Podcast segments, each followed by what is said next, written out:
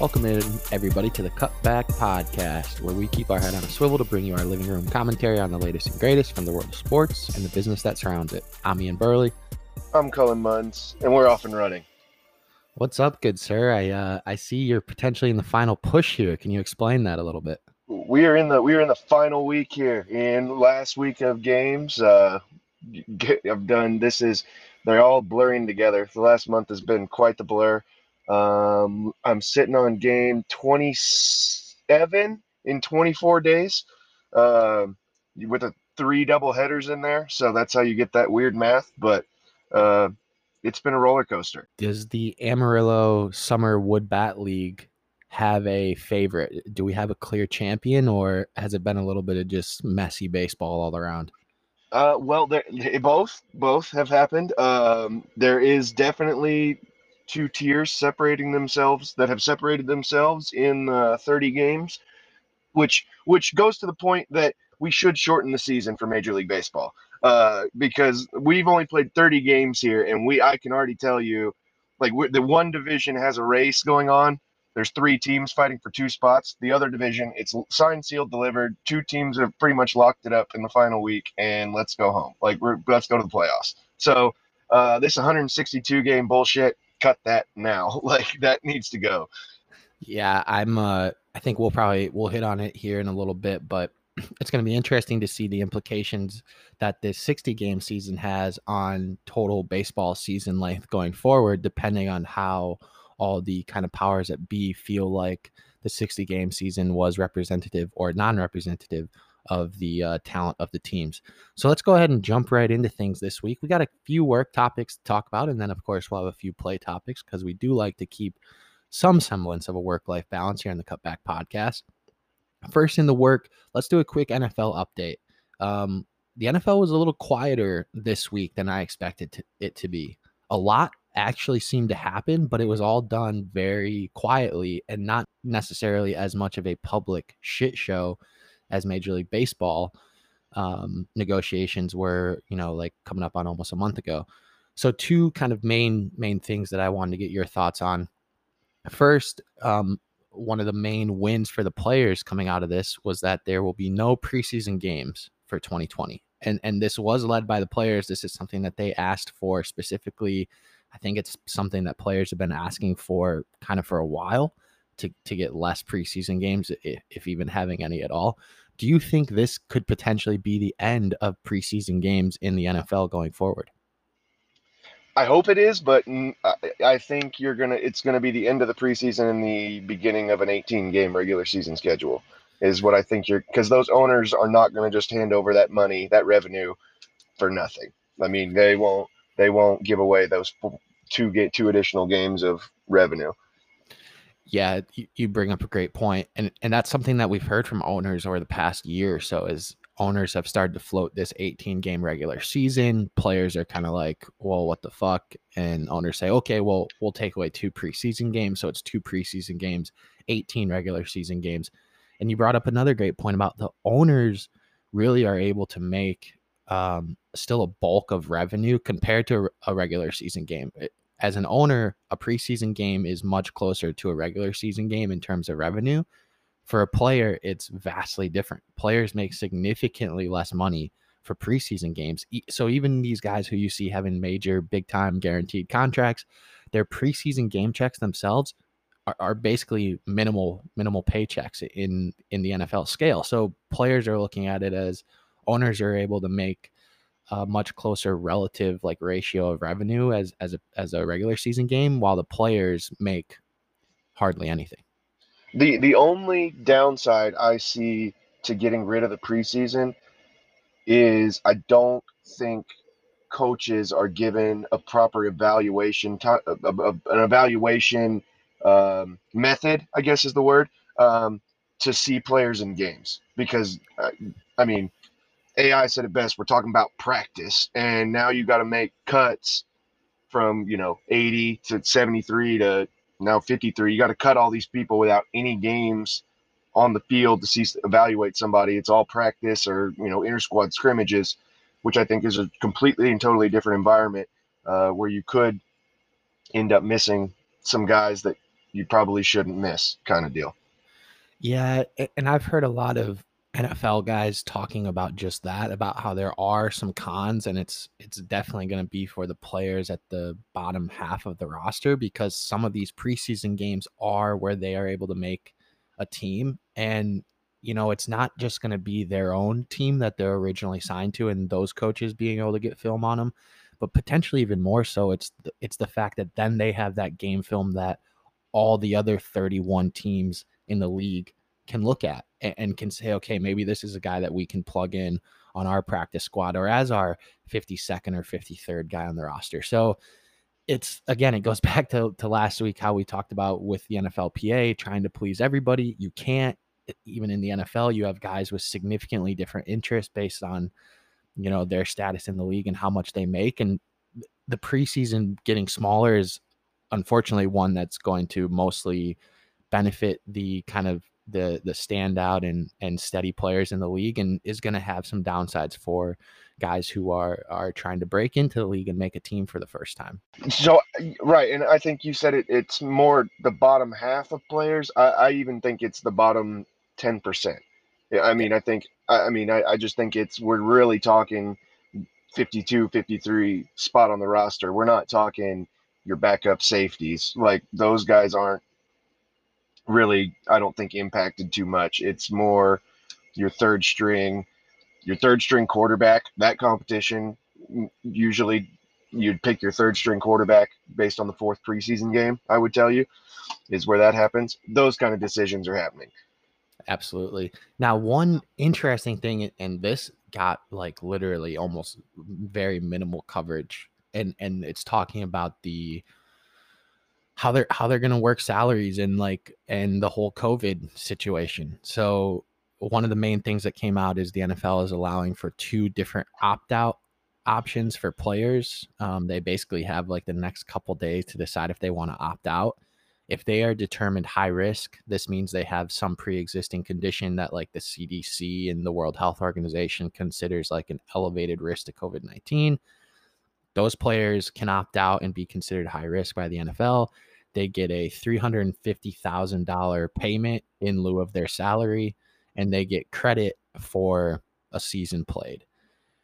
Now, on the flip side, you can voluntarily opt out, which means you don't fit the criteria for like an elevated risk from the disease. You get a $150,000 payout, but you do not get an accrued or credited season. And so far, we've seen one player opt out. They fell into this voluntary category.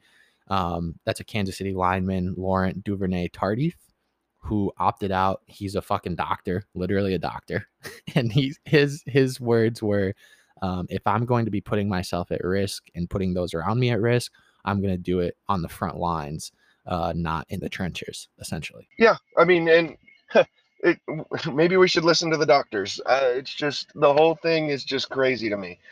Um, that, that we have to have an opt out clause for sports if there's an opt out clause, why are we even trying to do it? I mean, it, it's and, and, you're categorizing players and, and almost commoditizing them to say, well, we're only going to consider you and by proxy your family high risk if you check boxes X, Y, and Z, even though we know that basically anybody can get it with this virus. Uh, right. Are, are the statistics starting to show that some people are more likely. Yes, we, we are starting to see that over time, but in the grand scheme of things, we're we're still very uh, in the early stages of of understanding this thing. So it, it's fair to say anybody can get it. Anybody can get these buckets from COVID nineteen. Right, and and it's just the whole thing is we don't really know what's going on with this virus, and you have a doctor literally say, I'm not going to put my health on the line here.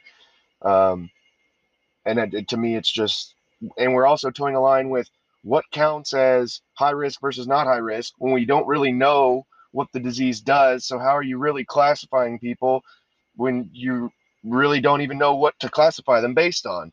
Eh, it's just, it's a big old mess. Um, and I think you're going to see a lot of argument, a lot, uh, you know, five to 10 arguments come out where a player is saying he's high risk and he's really not, or by and the legal argue he's not, and vice versa. Um, I think that opens a whole new can of worms. But I'm happy there's an opt out clause uh, for guys who don't feel safe. Yeah, not a shitty opt out clause is better than no opt out clause. It'll be interesting for guys who are deemed high risk. Who makes that decision? Is it a team doctor who's on the team payroll? Does the NFLPA somehow work it so that it can be a, a third party doctor or a player's primary care physician? Because listen, we've all heard the stories about team doctors are team doctors. They are paid by the team and they don't always, unfortunately, have the best interest of the player in mind because the player doesn't sign their fucking paycheck. So, it, eh, still a lot of very moving, a uh, lot of moving pieces here. Be interested to see kind of if more additional players opt out and how they are categorized by the league. Next, next work topic I want to touch on here. NCAA going to conference only football schedules in the like 2% chance that the NCAA NCAA plays football this fall. This reminded me of, you know, we talked about in one of our very first episodes about, man, college football is about to get shook up. What's going to happen with the Power Five and the Group of Five? Now I'm starting to wonder if the Group of Five is is done. Is a Group of Five done? It is college football outside of the Power Five moving to be done? Because if this season goes off and conference teams realize they can play nine to 10 conference games. They make a lot more money on those games than they do um, when they pay people to, to come play from, from a lower conference. Are they just going to start to schedule those, you know, nine to 10 conference games every year and then throw in your two to three uh, non conference games, but have those be other Power Five matchups, other marquee matchups that'll bring in higher television revenue? Uh, what, what are your thoughts here? What's the group of five going to do?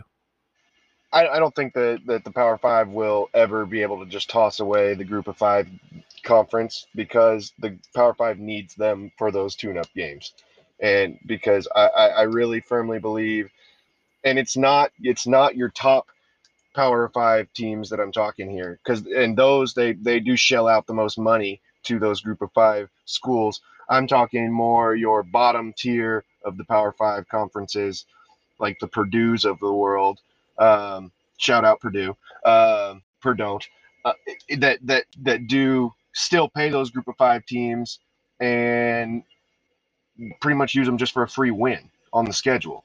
Um, and that's what it is. I, so I don't think you're ever going to get rid of them entirely. Uh, but it's definitely this year coming up where there is no cupcake games, no tune-up games. You're definitely going to have an issue for the group of five. And I think you're going to start to see a UAB situation where we we lose some that where they they do cut football. Yeah, and a great example of of what this means financially for group of five teams is uh, I was reading an article this week talked about Louisiana Monroe, who is in the Sun Belt, I believe, a, a decent group of five school. Like they've they've had success in football um, off and on. This article looked at their 2018 football revenue.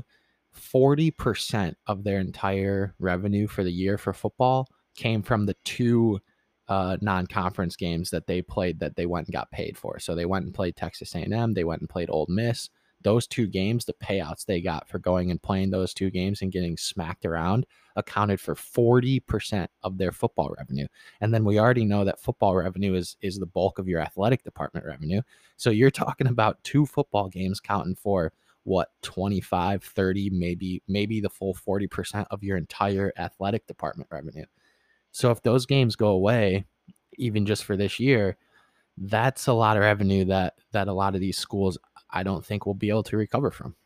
Right, and and it goes to what everybody else is in. We're not. We went from you know we're in that survival mode, and it's going to turn into how many of these athletic departments are able to just take on this forty percent loss and keep go and keep on chugging along.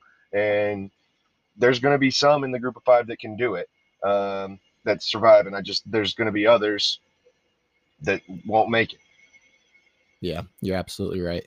Now you said um, you said chugging along, just trying to survive. You know, those are those are a couple words that and phrases that get used to describe working in sports in general.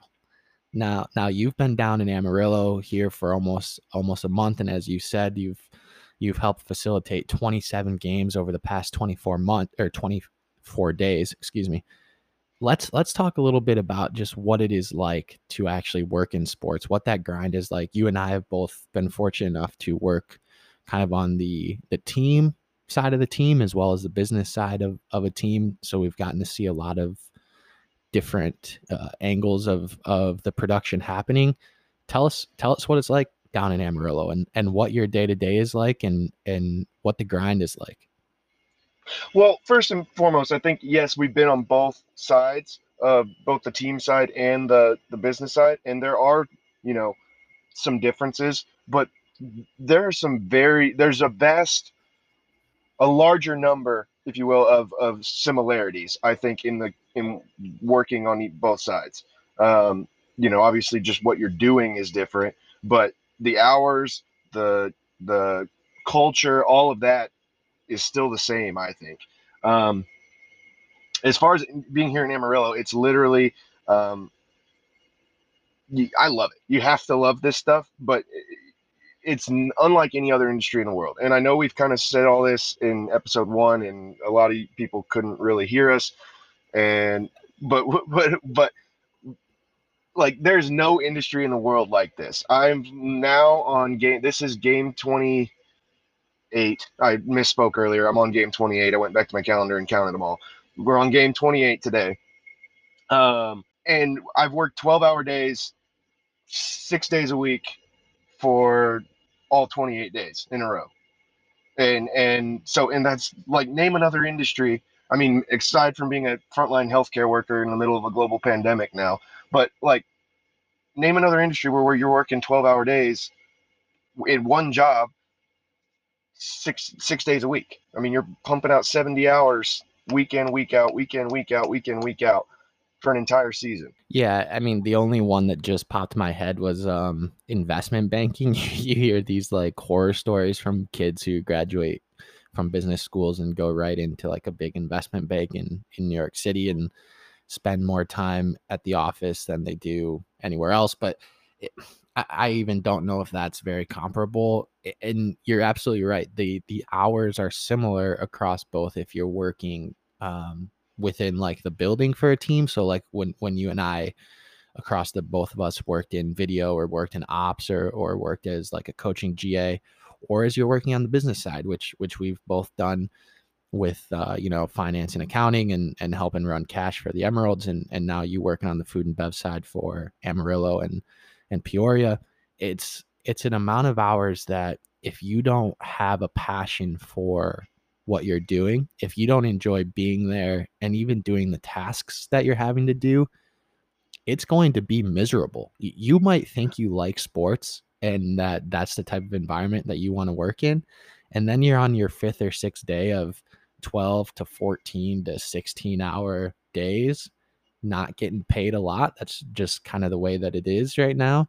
And you have to wonder is this what I want my life to revolve around? Because I think sports and working in sports is one of those industries where your life does re- revolve around your job. And for those of us who sports are kind of our life and it's what we love, it's perfect because it, it doesn't feel like work because you're you're getting to be in an environment that that you love and that you thrive off of. But if i mean it tests it tests what you think your love and passion for something is very quickly very very quickly. Absolutely. I mean it's a you are dedicating yourself to it uh, and you have to. And, and i guess i, I want to tell a story just because this is what triggered me this while i was here in amarillo. Just um, there's a, a gentleman who shall remain nameless who works in this organization um, who pretty much is just he's like quitting uh, and and is not going to make didn't want doesn't want to do it anymore. And which more power to him. Do what makes you happy you know which sports make me happy and that's why you know i do the hours do all the hard work in the texas heat. Like it doesn't bother me. I love it. Um he he said that you know it's too much. He can't do it which happens. But he made the comment that it's it's a whole toxic sports environment. Like it's sport, the industry in itself, in and of itself, is toxic, and nobody can do it. Which I, I blame part partly blame myself because I understand and see a lot of the issues in sports where they're not cultivating the best talent in for their organizations. They're they're kind of wearing people down and you know pushing them out. And I, whereas in an industry that has such high demand and high supply of talented people that can work, um, I think they should be handled better. But that being said, I've served my time, you've served your time, and like I am sitting here saying all these things, and I'm now finding myself being a hypocrite on the guy who's quitting because it's a toxic thing. I'm like, man, uh, shut up. I'm doing it. Like every, everybody's tired. Like everybody's worn out. Like it's not just you. Like I don't understand, you know. And and back, you know, in my younger years of being in the sports industry, it was like I was that guy. I was like, I'm working just as hard as everybody, and I'm just as talented as everybody. Why and like, and you know, this isn't worth it essentially. And it, so my I, my thing I'm clinging to is the only one who the king is the only one who can rebuild the castle, and so you have to serve your time, get to the top, and those who do make it to the top, this is my call. If you're listening, like we gotta we gotta all have a heart to heart. Like we there is some room for growth and how to reorganize how sports work and, and and how the industry works. And I think we talked about it a lot last week um, with women in sports, the culture that you know diversity, all of those things can be improved.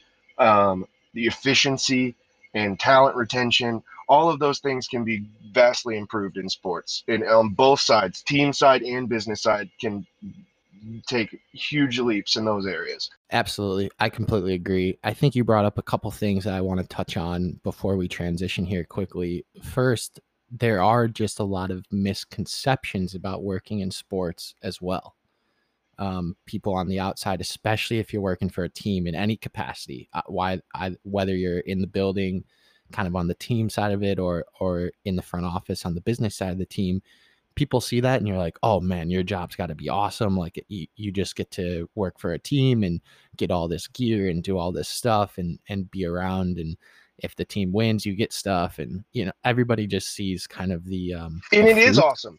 That is yeah. awesome. That it, that is hundred percent awesome. Don't even don't even sugarcoat that. It is awesome. That part is a million percent awesome. Yeah, and it's I think you and I have both talked about it. It's like what draws us to sports. Well, in no one in no other industry, in my opinion, even when you're on the business side of sports, can you feel as close to actual winning and losing as you can working in sports. And and the the feeling and the euphoria of winning and even the the gut-wrenching pain of losing that those both drive me personally more than anything else. So I'd rather be in something where I can feel the highs and the lows versus being in something where it's like always just kind of kind of even keel. So you're absolutely right. The the the awesome parts of sports are incredibly awesome, but we can't allow ourselves or allow uh, people to think that that's that that's just what it is that it's just coffee and roses. There's a lot of work from everybody involved that goes into that. Um, one story i like to tell people and because i've gotten kind of permission to tell it from from my buddy uh, jackson good friend he oh, lived yeah yeah you you know jackie boy. So um Jackson and, and a group of our friends lived together for like three years at Michigan. And to begin with, myself and one of our friends, Ray, were working for video. And so for the first two years that we lived together, our roommates kind of saw me and Ray always going to the building, getting food, getting a bunch of gear and clothes and being around the guys and getting to travel with the team, blah, blah, blah. It, it looks like a dope job. Now they realized that we were also gone a lot and like, you know, putting in a lot of hours and and even school and other things were coming second to to being at football and doing what the football team needed. But overall it seemed like, oh, this is probably not too bad for our final year, um, video team had an opening. We were able to bring Jackson in. And I remember the first week of summer camp, Jackson was talking to us. He's like, I'm loving this, but this is way more difficult and way more stressful than I could have ever imagined. And so I thought that that summed it up well. This is somebody who, I mean, Jackson played all three sports growing up, like very, very into sports and and kind of understands that side of things and he was still blown away by what it actually took to to get the job done and that was just even as student videographer. So there's a misconception but then you talked about how you know how can we start to change the culture? How can we start to make it where you know you still have to put in a lot of work but but maybe it's not as toxic of an environment. And you are right where it's going to happen from the top down. Leaders have to kind of drive that boat and and set the culture but i also think us as newer um, hires in the sports industry and people who are kind of in middle management you can kind of begin to set that culture yourselves and you can begin to treat people in a way that will make you a good candidate to be a leader and people will will trust that you can put in place a less toxic culture if you are made a leader. So I think that there are strides that we can all take to kind of police ourselves and to be kind to each other and to support each other versus being like cutthroat with each other within the same building. Um, that will then also help it help make it easier for leaders or or the king or the queen of the castle to to kind of rebuild the castle. And this is a, a great transition um, to a conversation that I had earlier this week with Chloe Colligan. Chloe is a student at the University of Oregon. She works, um, she's worked for the University of Oregon Athletic Department, ticket department. She worked an internship uh, recently with the Washington football team, established 1932, 36. I already forget what year it was established. Um, so she's been up close and personal to being a woman in sports, being a young person in sports, and and being somebody who's just gotten their kind of first exposure.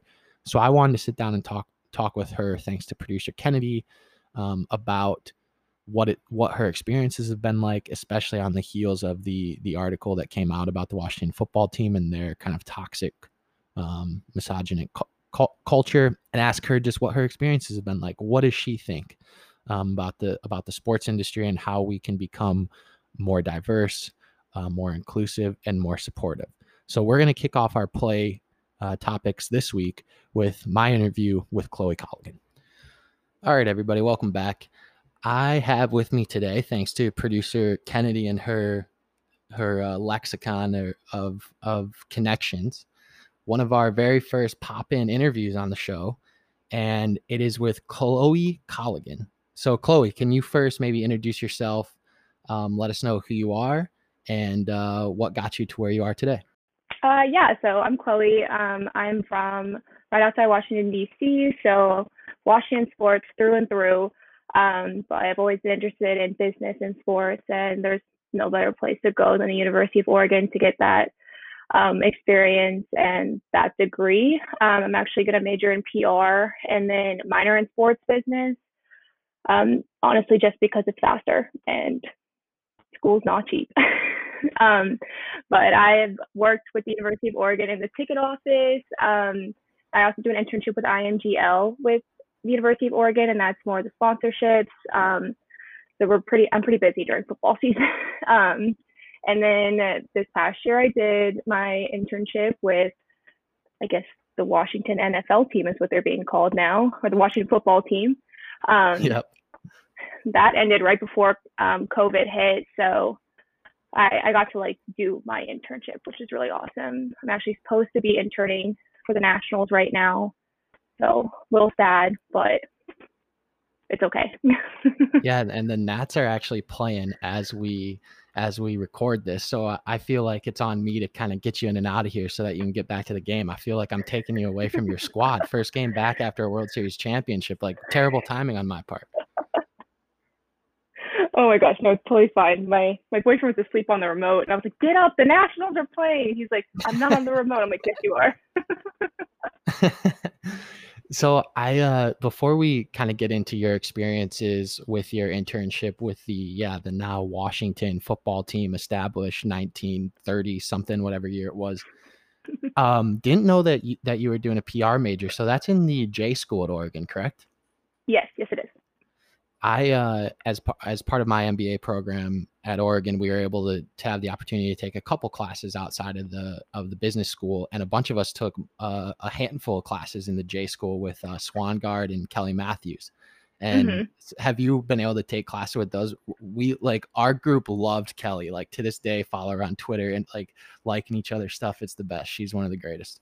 So I have not had the um, opportunity to meet Kelly Matthews, but every time I go into a class and I like meet my professors, they're like, "You have to meet Kelly Matthews. Like she sounds like the person for you." And like I know she works in PR, sports, and everything, so she's on my like my top of my list to get to know once you know I get to go back to school. Yeah, what what does what is Oregon looking at in terms of classes in the fall? Have they communicated with you guys? I mean, Oregon's on the quarter system, so they start kind of later than a lot of Mhm. universities around the around the country, but have they kind of sent plans to the student body in terms of what classes will look like in the fall? Um, so we get an email every single day of some sort of update. Um, it's usually like the same thing, just like copied and pasted with some numbers um, turned around.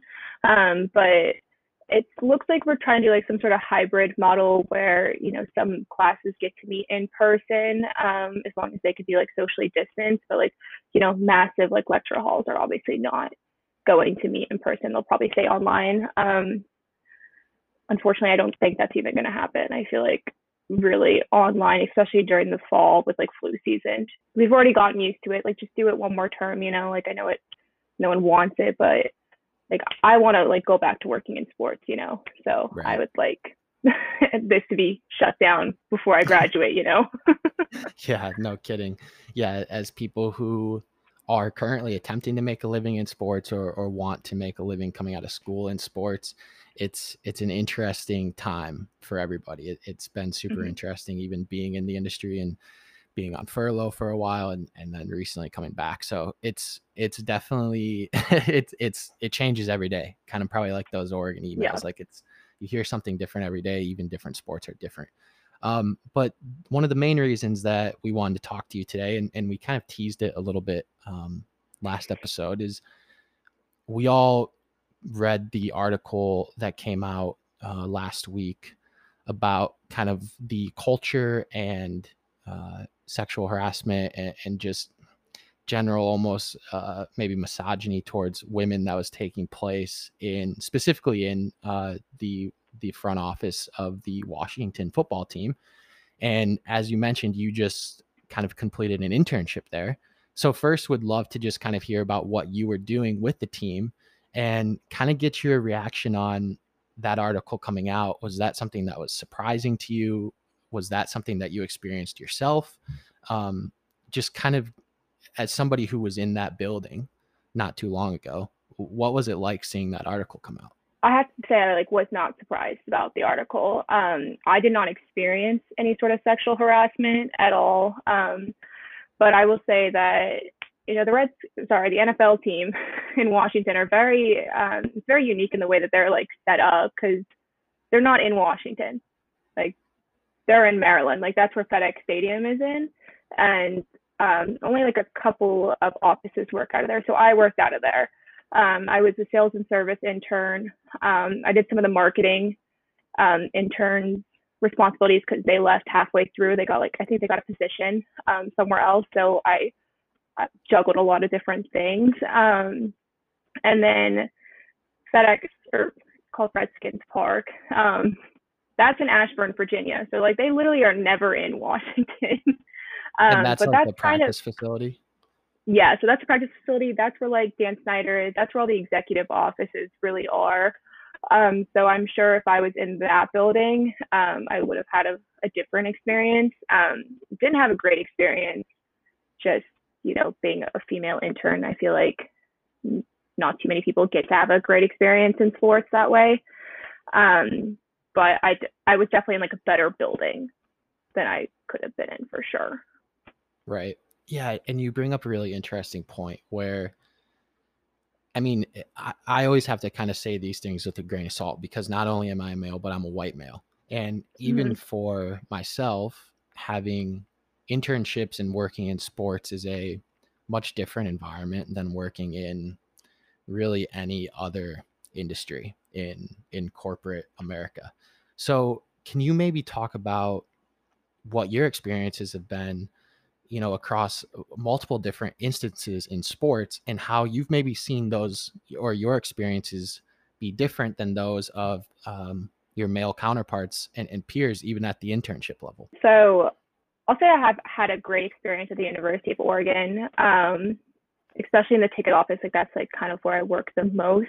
Um, my boss, Jeff Stewart, is the greatest human being. You know, like he makes sure like every voice is heard on our staff, and like you know, most of us don't even like want to get into sports. We just want a job, you know, like to get us through college. And like he still listens to those people's voices. Like he truly believes that anyone has like a unique perspective that needs to be heard.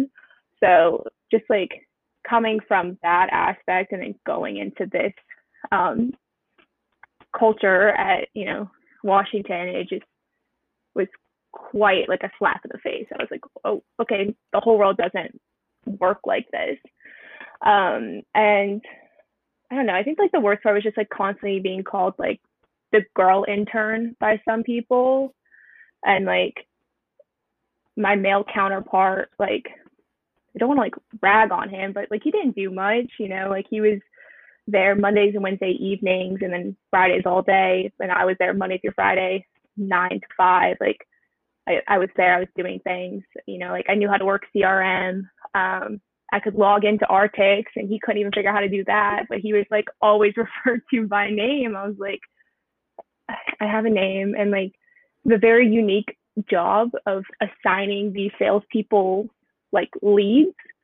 I'm like, I'm literally handing you money. Like that's my job to do. And like I might get in trouble for saying this, but like the one who called me the girl intern the most never got a single lead from me. Like I was like, if you're not gonna respect me, like I'm not gonna respect you. So I I assigned leads people who treated me nicely, and you know, so be it. right. Well, and I think that that's even it, it's an opportunity for you to kind of bring some semblance of like power back to the situation, right? Um, and mm-hmm. yeah, yeah, that's you brought up something where I think everybody is aware that in the US really there's there's this pay gap issue, right? Where I think I think recently it's like women make like 73 cents on the dollar per average compared to their male counterparts in a in a similar role.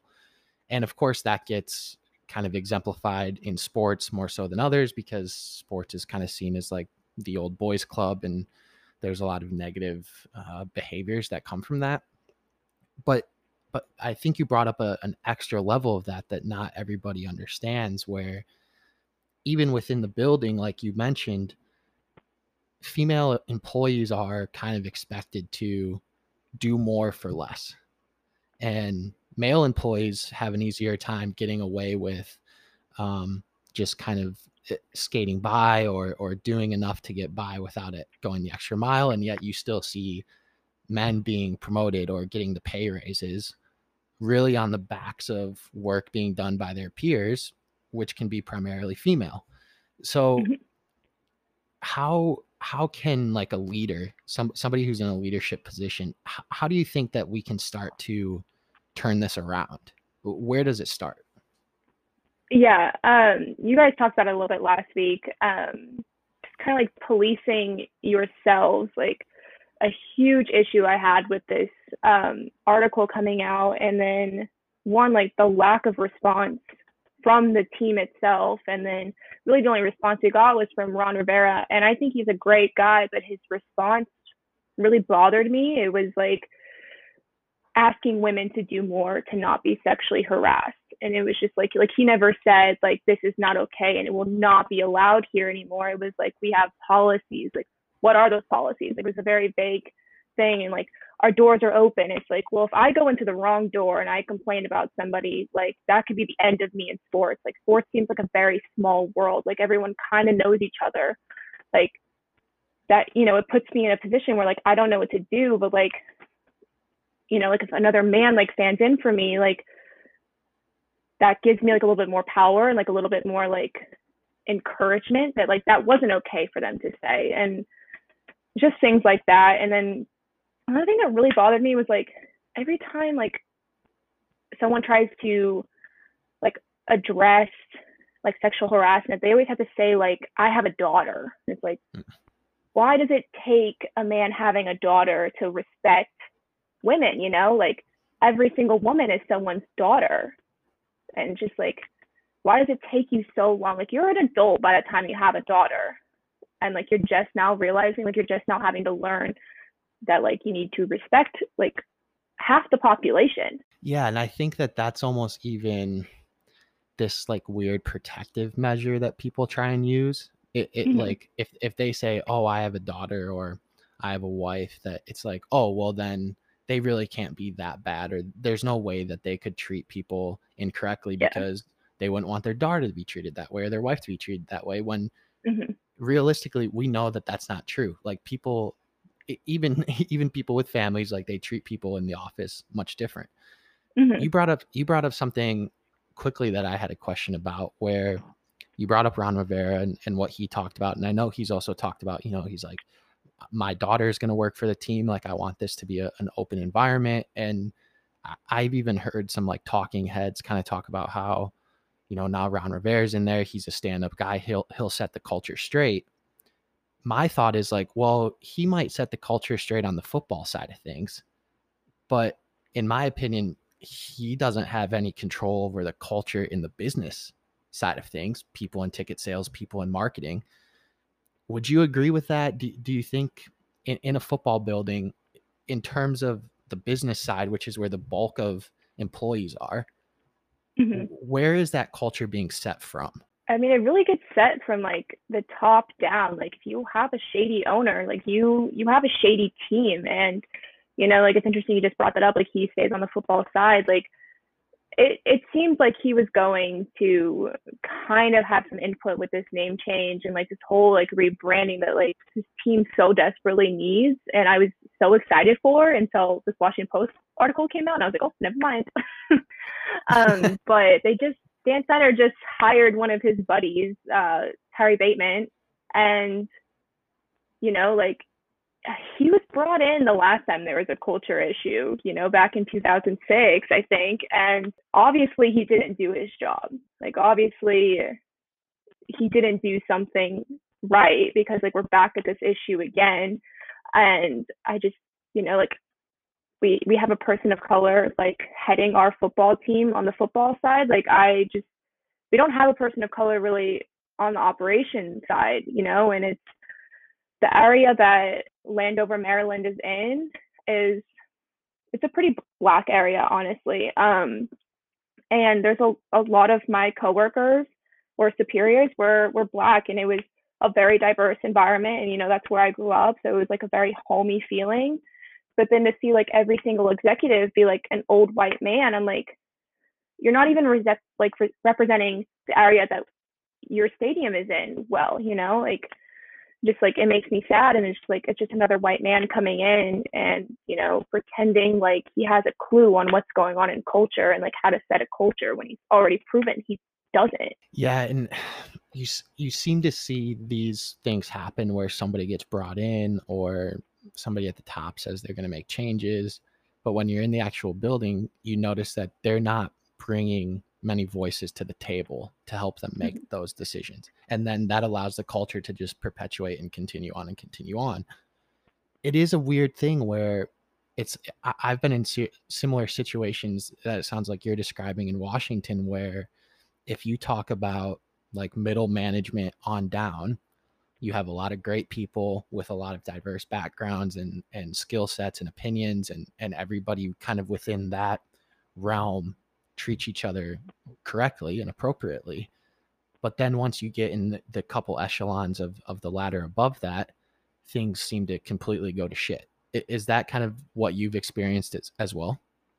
Yeah. So, um, so I worked in sales and service, and you know, like the sales team is predominantly men. Um, there was a couple women, and then the service team is, you know, it's retention of season ticket holders. If that wording isn't used very often, um, but they are predominantly women. You know, there was there was two men on that side of the room, and I can't say nice enough things about the two men that sat on that side of the room because they were kind. And I think that like that side of the room also had a harder job. Like, I mean, who has a harder time as a, like a fan base than like right. this Washington football team? Like, we are just dragged through the dirt every single year and they, like these season ticket holders are spending loads and loads and loads of money on tickets they don't need to be spending money on. Like you go up to FedEx Stadium the day of the game, they're eighteen dollars. Yeah. Why are you spending fifteen hundred dollars plus on your season tickets? You know, it's it's a horrible stadium. It's like falling apart. It's like not a great area. Like it's just I couldn't imagine being on the service team and like having to take care of them and then like to be treated poorly from like the sales team too, which is, you know, predominantly men. Um, those are the only two teams I really got to like work with. Um, but the management was nice. You know, they were kind. One of them was a female, one of them was a male, um, respectively, male service, female, or female service, male sales.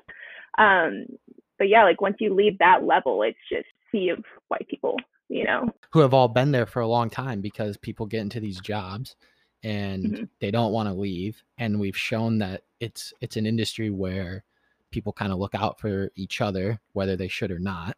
So unless yeah. somebody does something incredibly stupid or becomes like the fall guy for somebody above them doing something stupid, they're pretty much locked into those roles. Yeah, for sure. They become like a face of the that section and they you can't get rid of a face, you know. Well, and then it that allows this whole talk of like, oh, it's just so and so. Oh, it's that's just the way that they are. Like it allows that to permeate throughout mm-hmm. the culture because they've been there so long. It's like, oh yeah, he's he's just very uh, kind. You know, if somebody's like tapping you on the shoulder, maybe comes up to your desk and puts their hand on your shoulder. Oh, he's just, you know, that's just the way he is. He's very friendly. Mm-hmm. It's like there's always these excuses being made because they've just been there so long and they seem untouchable. Yeah, and it just it makes people who come in as like interns like think that's normal.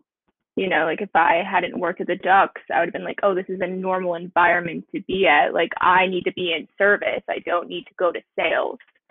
You know, and it's just like, you know, being at the Ducks, like I can't say enough nice things about the Ducks and how they treat women in sport. Like I just can't. And they're a powerhouse. They've shown that it's possible to do it and still be a powerhouse. So I don't see why other teams don't do it. Yeah, I was so I got to work with the athletic department in in a in a role as well, and many of my my colleagues were women and and even I was I was in the football building and there the amount of women in the football building was very refreshing to see and and to also get to see that they at least from from my vantage point were, were treated with respect and given a lot of responsibility and power um, was, was really cool to see because that is unfortunately few and far between, especially when it comes to football. Like take the sports industry and everything bad about the sports industry and times it by 10 and and that's like how much it kind of gets gets gets worked into football. You said something interesting about the difference between sales and service, noticing that males were usually pushed into one side, females into another side do you do you feel like in the sports industry they have this this thing where it's like okay we need to get more women involved but at the same time they've kind of pick and chose which roles to get women involved in. And is that something that you've seen up close and personal as well? Um, i don't think i've seen it like up close and personal besides the sales and service um, kind of divide really. I mean you you look and you notice it's two different departments working on the same floor.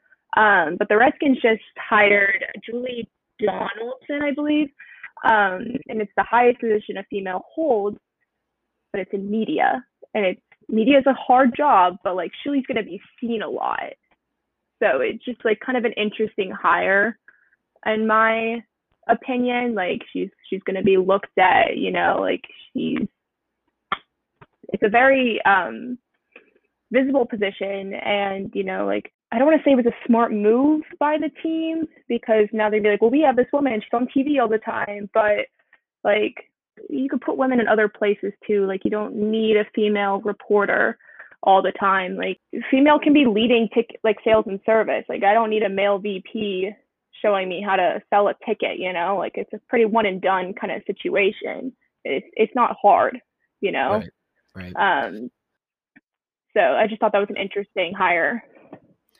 Yeah, because it's it's like like you mentioned, it's like media is something where now even in the sports world, it's still lagging in, in terms of like the ratio between men and women, but for years now we've seen more and more women on the media side of sports so it's not that shocking for people and, and mm-hmm. you even think about you even think about it in just corporate america across a lot of industries you, you can look at big big time companies and where are you going to find their like highest ranking female employee probably hr mm-hmm.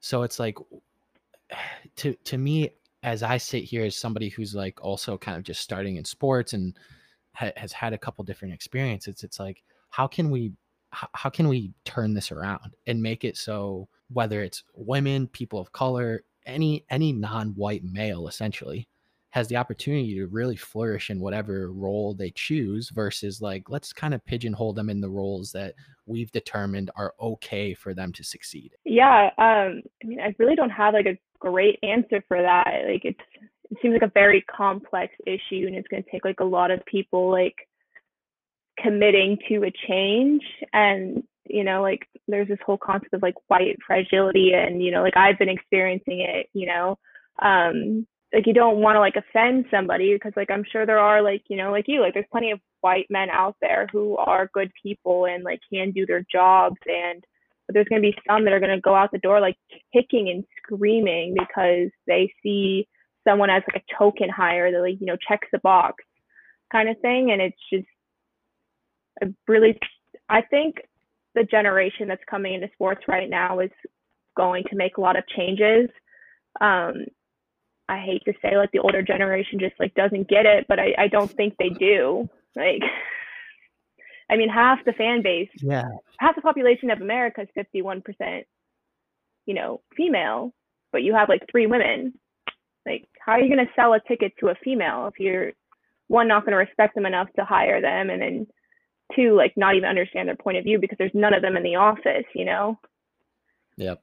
Yeah, I th- I think I completely agree with you. Number one, I think that um, the generation that is kind of in their first handful of years in the workforce, as well as definitely the generation that's kind of in school and or in college and, and coming up through school now is is going to put us in a much better place on on a lot of fronts in like the workforce. One thing that I think has been a huge help to that is even just these school programs. Um, I try, I try and think back and you think about like the people who are in these leadership positions now when they were in school to begin with not as many women went to to college to begin with for mm-hmm. a, a, a, myriad of different reasons that, that we could get into and be here all day. Um, yeah. but then especially if you talk about like a sports business program very few women are going to we're going to be in those types of programs. So these these guys are going through their entire lives basically only working with other white men, right? And now, yeah. I, I, mean, I would, from what I saw at Oregon, my time at Michigan, even uh, like five, six years ago, the amount of diversity from both a people of color and different races, ethnicities, excuse me, botch that one completely, um, as well as women, even in sport business programs, is just increasing exponentially. So now, as a student, you're working with people that are significantly different than from you all the time. So when you get into the workplace, it's just much more of a natural thing. And hopefully that means that we can all kind of like respect each other and, and kind of base each other off of character and skills and ability versus some some demographic that you check off on like a Scantron test. Yeah. Um, there's definitely a lot more sports business programs for sure. Um, there's a lot of women at the University of Oregon right now, um, going through sports business or kind of doing what I'm doing, at least minoring in sports business, because like this is our school is just known for athletics. Um, so it's pretty exciting to like kind of like have like a huge clad of like women who are like, we're gonna make it in the sports world. Like we're not gonna care. We also have professors that are preparing us to have to do that and like giving us the best set of knowledge um, to prove that we're the best for the job. You know, like it's like we're looked at like two or three times before they're like, eh, like does she really know what she's doing? Like, does she really know what Archtics is? Kind of thing. And it's just like I can't like the guy who interviewed me. He's a great manager. He really was, but he he asked some very like particular questions that made me like question him. Like, is he like shocked that I know how to do this? Like, it was just kind of a strange thing and like you know like a resume like our names are on it like you can tell i'm a female like right off the bat. And you know a huge thing right now that we're being taught is to put our photos on a resume to like be seen as like a human being. Like it's very obvious that i'm a female and it's one of those things that i have to like almost be more annoying about. Like i have to like check up on my resume more often than i'd like to think a guy does because like you know like guys are like oh i like sports i'm gonna go work in sports you know and they could they could get away with that but like i say like i like sports i want to go work in sports They're like well where's your degree and i'm like Yeah. okay i got it you don't Right. need to ask me that Right, because a guy can go into an interview and just kind of like bro out, not even Yeah. talk about anything work related, and just be like, "Oh, I Mhm. like this kid. Like he'll figure it out. Sure, he can Yeah. do the job." i don't think i've ever Yeah. been emailed or interviewed by a female ever in sports Wow. Wow. yeah Yeah, it's it's something, and and you see it really in all aspects of the sports industry. But I think you're absolutely right. I think the amount of women in um, college programs who are are dedicated to going into sports just continues to grow. Um, a lot of places like Oregon have great uh, women professors who have like walked walked the road before, and I think are are really helping prepare people. Do you feel like because it's this weird thing with sports as well, where it's like so many people want to get into sports, right? The line is out the door, so people hmm people make um like concessions in what they allow themselves to go through whether it's like how much or how little you get paid how many hours you work maybe other things that you have to deal with do you feel like you now are in a position where you're interviewing teams or agencies or brands just as much as they're interviewing you because you want to make sure it's the right fit for you and it's it's maybe not the end all be all as it has been for a lot of people in the past Um, I think I'm like right on that line of being able to like interview back. Um, you know, like I, I now have the NFL on my resume and I've worked with, you know, the University of Oregon. Like I was surprised at how much, you know, the East Coast um responded to that when I've been to um career fairs there. They they were always like, Oh, go Ducks. I'm like, Oh, thank you. Yes, go Ducks. um, but you know, like I still am a female and I still do have to kind of like walk that line. But I've yeah, I've been a feminist since I was too young to know what a feminist was.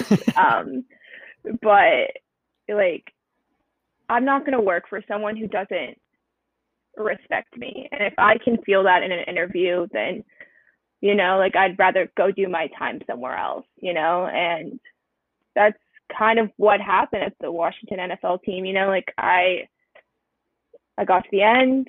They're like, if you want a job after school, you can have it. And I was like, cool, thank you. And then, you know, I just kind of left. And I, I don't see myself taking it. You know, it's just not something I want to put my time and effort into. And I, I'm hoping that I'm going to be in a position where I can take the team that's going to respect me the most. And um, like my skills are going to be seen for what they are. And I'm not going to be seen as like the token hire or that oh she's a female she can't do these things and you know like sometimes it's easier to sell a ticket to a man when you're a female because they they kind of feel bad for you you know?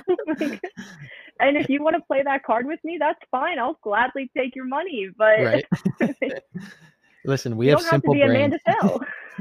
We're, we're we're easy to sell to. It's like you gotta you gotta check like two boxes like uh we're gonna have football and there's gonna be beer there. Are you interested? Like Yeah. oh yeah sure cool no I, thanks what's your card?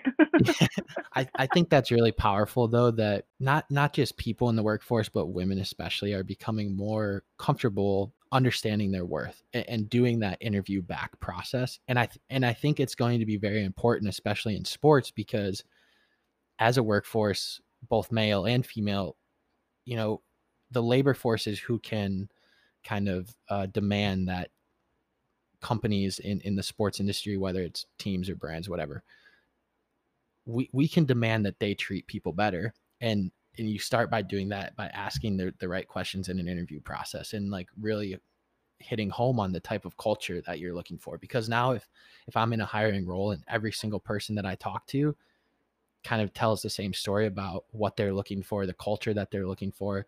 Now I'm saying, well, shit, I to attract the best talent, we better have our kind of P's and Q's in order because if we don't, we're going to get the shitty talent and we're just going to kind of continue as we are and nobody wants to do that. So I think that that's awesome that already at a young age and early in your career you feel comfortable doing that and it's something that I've still struggled in being comfortable with. So I would say just continue to harp at home and literally there's there's never too many questions that you can ask in an interview.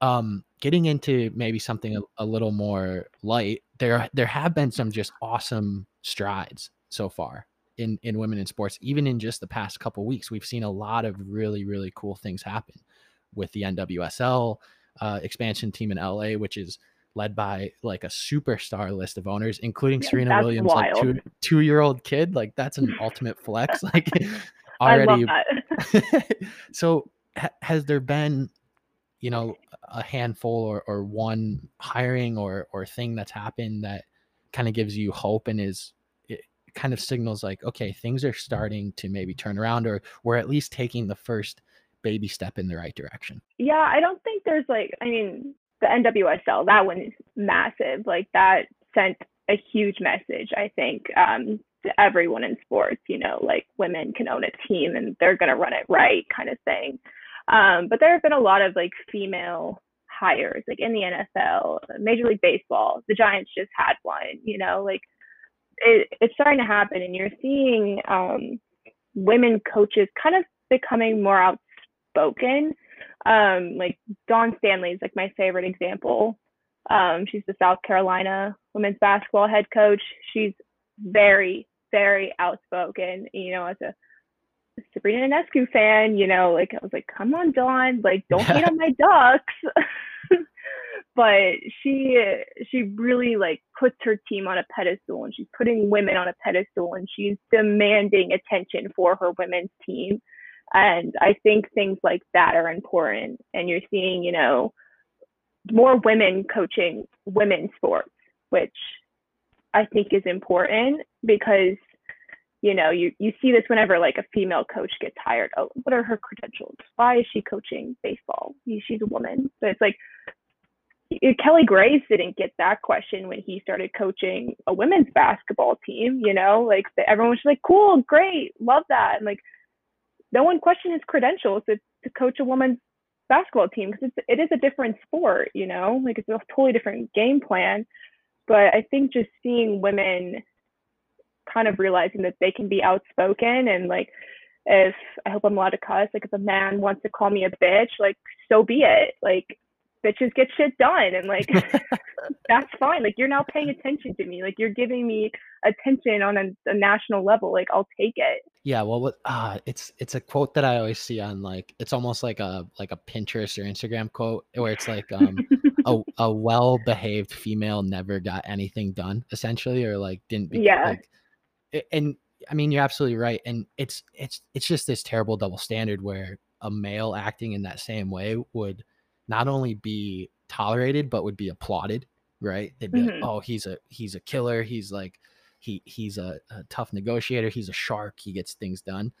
And like you said yeah then women get called things that I, am not going to say but you can surely yeah. say on our podcast because we let it all fly but um, yeah and, and i think the coaching thing is huge too because i think that that just continues to show young girls that i can be whatever i want in this sports industry and and not only with like Kelly Graves in basketball, but look at all the males that coach softball. Like we've literally mm. never played softball. Maybe slow pitch, beer league softball, but not fat. I mean, it, which is not softball. I mean, it's softball because you use a softball, I guess, but it's not like yeah. fast pitch softball that people play growing up. So it is. It's this weird double standard. But you're absolutely right. I, I think that's one place where it can really start. Where it's like now you have these women who are coaching their sports they're empowering their own athletes to then go out into the world um, it, it is really cool to see I, I maybe have one one final question that i'm curious about is there one maybe negative stereotype that either you've experienced or is just kind of prevalent when people talk about women in sports whether it's um, on like the the field or athletic side of things or the business side of things that that you feel couldn't be more incorrect um, and is something that maybe if we can all put that stereotype aside, we can take mm-hmm. yet another great step to kind of making sports business much more representative of the fan base of the country and of the people who have the skills to succeed with within the business? Um yeah i'd say like something that i've heard from a handful of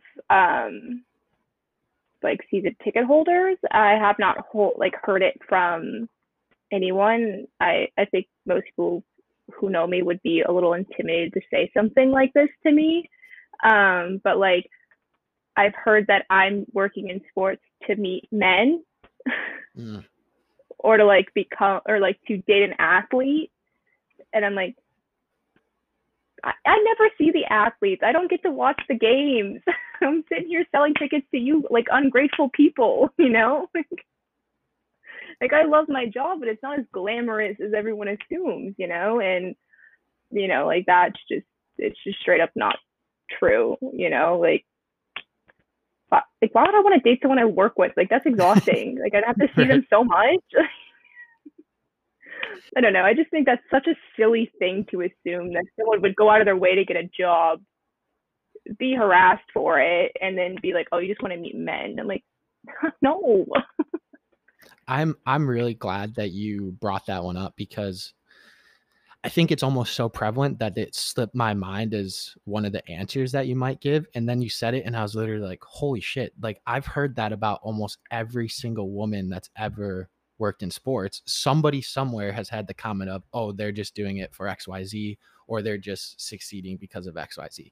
It, it's it's unbelievable. It couldn't be farther from the truth. So I'm, I'm very glad you brought that up. Well, Chloe, uh, I want to thank you for taking the time to talk with us today, especially I know that these are all big complex topics that not none of us really have full answers to but but really appreciated getting your insight um, and learning about how from your perspective we all can kind of make this a, better industry for for women and and even you spoke a little bit too about people of color and different minorities. Um, I, i'd like for you to be able to go ahead and if you want to like plug your your instagram or twitter where people can find you more hey we're all about putting people on. So if if you want to plug yourself please please go ahead. Yeah sure why not? Um i talk about sports all the freaking time. I talk about you know women in sports all the time. Um so it, it's at clo so no e underscore colligan on both you know twitter and instagram. I'll follow you back. I love meeting other people in the sports industry. I think it's great especially women. You need a you need a woman with you to go through the sports industry for sure and I've seen the the women in sports Twitter is it seems like over even just in the past like month or so blowing up like it, that mm-hmm. community mm-hmm. is growing and you talk about the sports industry being a small industry and it is you you can get jobs from people that you know on twitter and you have that community of support so i, I think that that's awesome that that you use that platform for yourself to do that it's it's really mm-hmm. cool and yeah. I know uh, the, the the pod follows you. I think I know I do. I think I know producer Kennedy does. Um, and love you've, Kennedy. you've always got a friend in us. So as as you go through this journey, um, if you need any advice on or off air, or you want to just talk through stuff, we're always here for you. Appreciate appreciate you coming on the show and and kind of sharing your thoughts and your different experiences. Really really happy to have had you. Yeah, thank you. You know, thanks for giving me like a platform, letting me talk about you know, being a woman in sport and things that I'm sure a lot of people don't think about. All right. And we are back. Really enjoyed my conversation with Chloe. Um, really thought that that I asked her a lot of kind of complex and tough questions. And and for somebody who's just getting into the sports industry and, and still an undergrad, I thought that she had a lot of great answers and a lot of great insights really enjoyed being able to speak with her and get her. Some would call Ian Burley the Chris Wallace of uh, the sports interview world. So watch oh, yourself. Oh, goodness, goodness gracious! But really enjoyed uh, getting her perspective and appreciate her uh, joining us uh, for the show.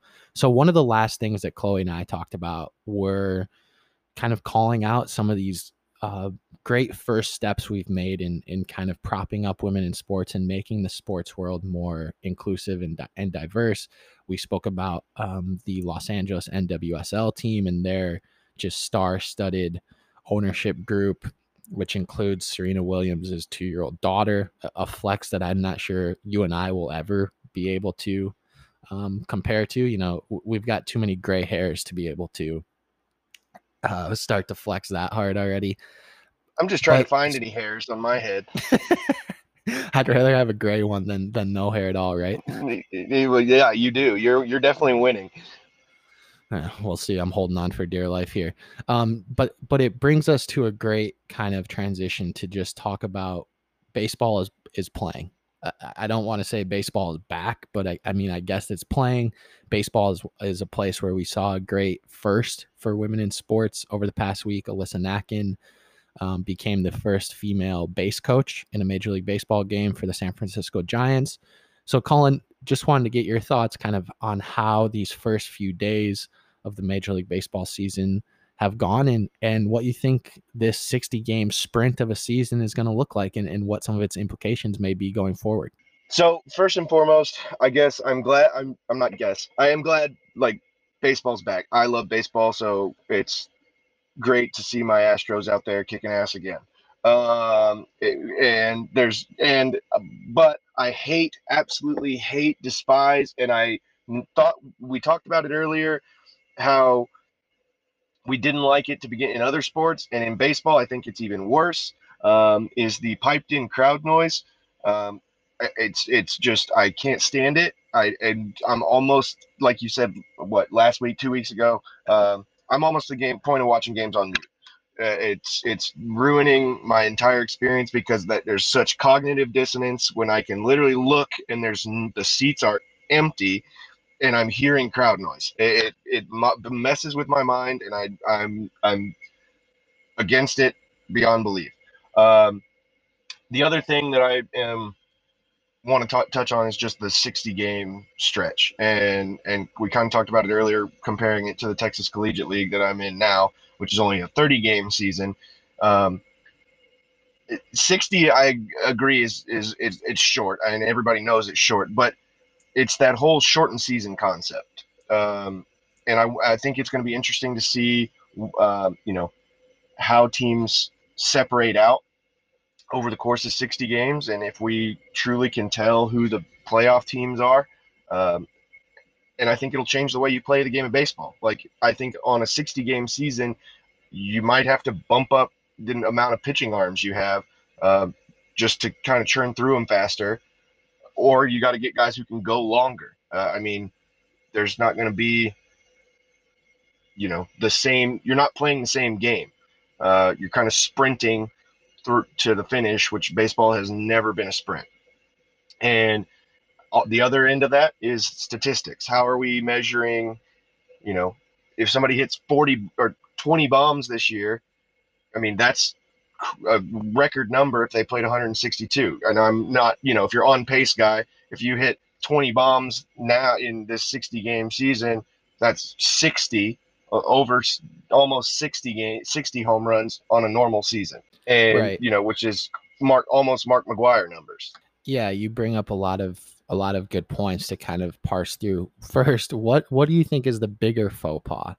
Having piped in crowd noise or the route and the decision Fox has made for on their broadcast to for certain uh, camera angles showing digitally inserted fans in the stands. I, I'm playing MLB the show. Fox has turned it into MLB the show. Like literally turned it because and correct me if I'm wrong, but I believe Fox, maybe it was the other network, but I believe Fox is the one who it literally stole the audio clippings from MLB the show to use as like the background chatter for for the games. Yeah, I believe they're the ones that are doing that. Um, I, man, I wish I could confirm that for sure, but I believe that they were the ones who talked about it. My, I mean, I hate both of it, and then you you add on top of this issue that for the digitally induced fans, they can only do it from like certain camera angles, so they'll be panned out, like showing the whole stadium before like in between pitches. And so you see all these digitally induced fans and they have them do all this crazy stuff. It's like, oh, well, the person who's doing this is probably having a great time because they're just getting to fuck around basically and and do whatever they want with these digital fans. But then they go to like the angle from behind the pitcher for the pitch and they don't have fans overlaid in. So we're going back and forth between oh sometimes we see fans and then we go to another camera angle and there's just empty bleacher seats so it's like what what are we doing if you're gonna do it you got to do it the whole way i would think. I don't think you should do it at all but if you're going to i mean uh, what are we doing? Yeah the and the 60 game season. I mean i i'm curious to see if they try and find like a middle ground around I mean I don't know. I'll throw 120 out there because it's right. kind of in the middle of of 60 and and 162 the thing that I am curious about why they would maybe think about shortening the season in terms of number of games is that they could make their season of play kind of be the only thing on television because right now they start in March late March and for the first fucking half of the season outside of baseball purists, nobody cares because they're watching the NBA finals, the NHL finals. People start tuning into baseball around the All Star break. Yeah. Once everything else is done. And then you even struggle a little bit going into the playoffs in the World Series because now the NFL is starting, now college football is starting. Um, so you're, I mean, once you get to the World Series, a lot of people are going to watch the World Series outside of just baseball purists. But I would even say that during the first rounds of the playoffs and and the divisional series, you're still probably just banking on mostly baseball purists to watch because somebody else could go watch an NFL game or a Thursday night MACtion game or not watch sports at all. So there's a lot of things at play that I think this 60 game season will potentially bring into the conversation. A lot of former and current players, though, say that you do need the 162 games. Baseball is a marathon. It's the dog days of summer because it's uh, that's just part of what it is, right? So it's it, what what wins out? Does the tradition win out? Does the opportunity to maybe have more revenue win out? I don't know. And, and I, you you touched on the thing that I think is going to prevent baseball from making this transition to a shortened season is that lost revenue. If you just and I think 120 or 100 even somewhere in between 100 and 120 I think is the the sweet spot if you will, but that's giving away 30 20 to 30 home games each year for an owner and if you're the New York Yankees 20 to 30 home games each year, I mean that's a large chunk of change. You're asking them to just say, "Hey, we're good. No thanks. Uh, we're gonna just take it easy on everybody." Um, you know, I think you could try and find ways to make up that revenue with TV contracts in your World Series and the playoffs and really blowing those out of the water. Uh, but you know, those are that's I think your ultimate hindrance um, to this shortened season. It's not, you know, are we pre- preserving the sanctity of baseball? Because I think it, the evidence is there that 120 games is all you really need. 100 games even is all you really need, and it's just that we're back to the back to the scratch is is what we is really what's making all the the decisions here. The almighty dollar. What have you thought of the actual play on the diamond these first few games? I'll tell you right now, I I will come with my hat in hand and say I was wrong. Uh, I really thought pitching would be atrocious uh, coming into this, and and and we were going to see just high scoring, just moonshots all over the place. And I, I have been amazed, uh, is the word, uh, how good the pitching has been um, across the league. Not just you know, I mean, you had German Marquez come out and almost no no the Texas Rangers. Um, you know, both Astros, Verlander, and McCullers came out, pitched gems. Uh, even the Seattle Mariners two starters, uh, Taijuan Walker and I'm blanking on the first one, uh, came out and pitched Marco extremely. Gonzalez. Thank you, Marco Gonzalez uh, came out and pitched um, very well. I mean, for five innings, and then you know the wheels came off the wagon, but that, that's nonetheless. I mean, I the pitching has been way better than I thought it would be, and I will stand by this statement to the day I die. Um, standing up in a batter's box and trying to hit a, a ball that's moving at 90 miles an hour is one of the hardest things to do in sports. Period. Um, that's the tweet. Um, but Ian, this is the play topic of our show, and I want to I want to throw something out to you uh, since we kind of were talking about the broadcast. Um, I will admit I've only watched about four uh, games so far, uh, and as of Sunday, people. So I know y'all are going to hear this on Monday, so I'll probably I'm definitely going to catch at least two more today. Um, but the thing I'm seeing on the broadcast that I am loving, absolutely loving, and and I think it ties ties in beautifully to that whole you so you want to work in sports notion uh, that we had last time is the mascots sitting down in the empty stands and it's just the mascot like trying to get the team fired up. And you know how hard it has to be for that mascot to put that hot sweaty suit on and go go out in front of nobody and try and get them fired up and like take pick and do all the things that you've trained for your entire life and it's all gone. Like there's nothing there. I think uh shout out mascots. I see you. You're doing a great job. Keep it up.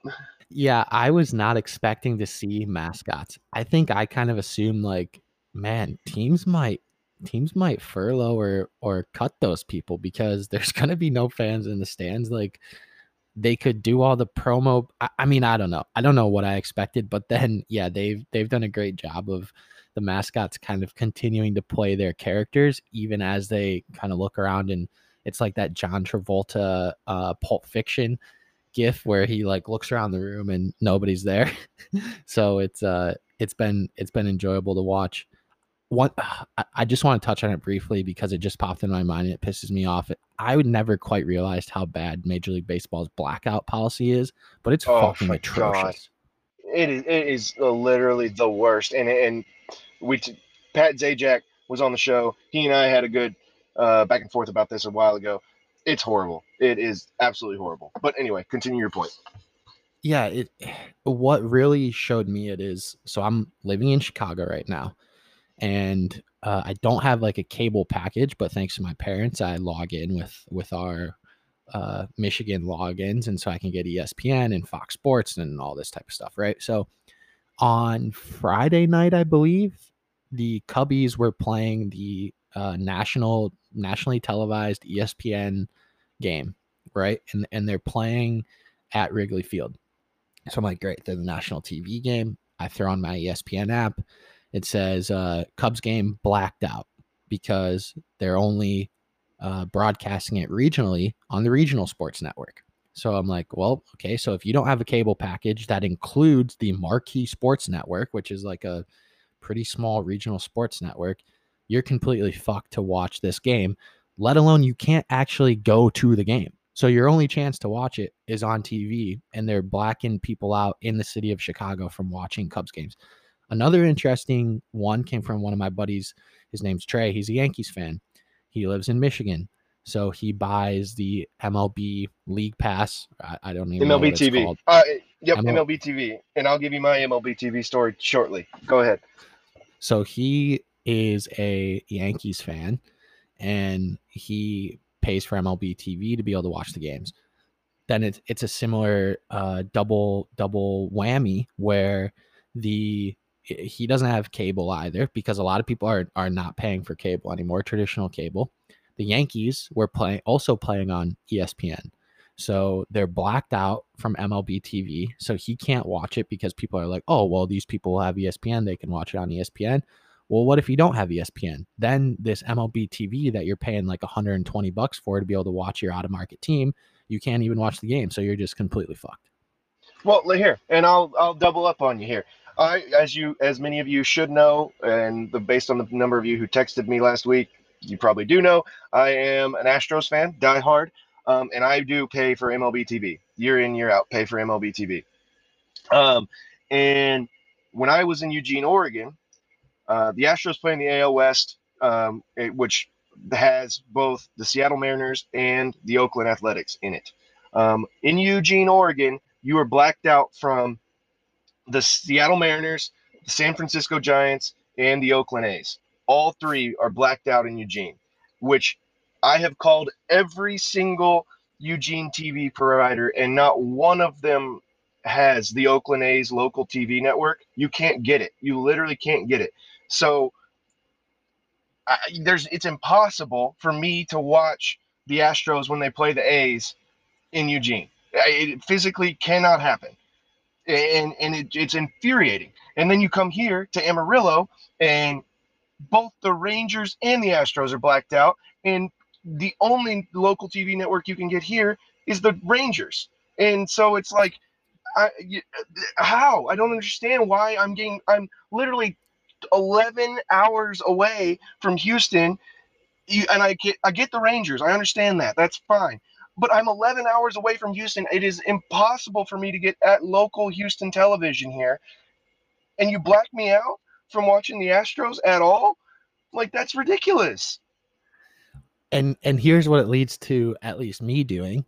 I pull up my web browser from my Xbox or on my computer. I head over to a beautiful thing called Reddit MLB streams and I stream those motherfuckers. So if the MLB doesn't want to let us watch and capture us for data and capture us as eyeballs for sponsors, then I'm going to stream it and you're not going to know that I'm out there, but I'm watching it. So you're getting fucked. Yeah.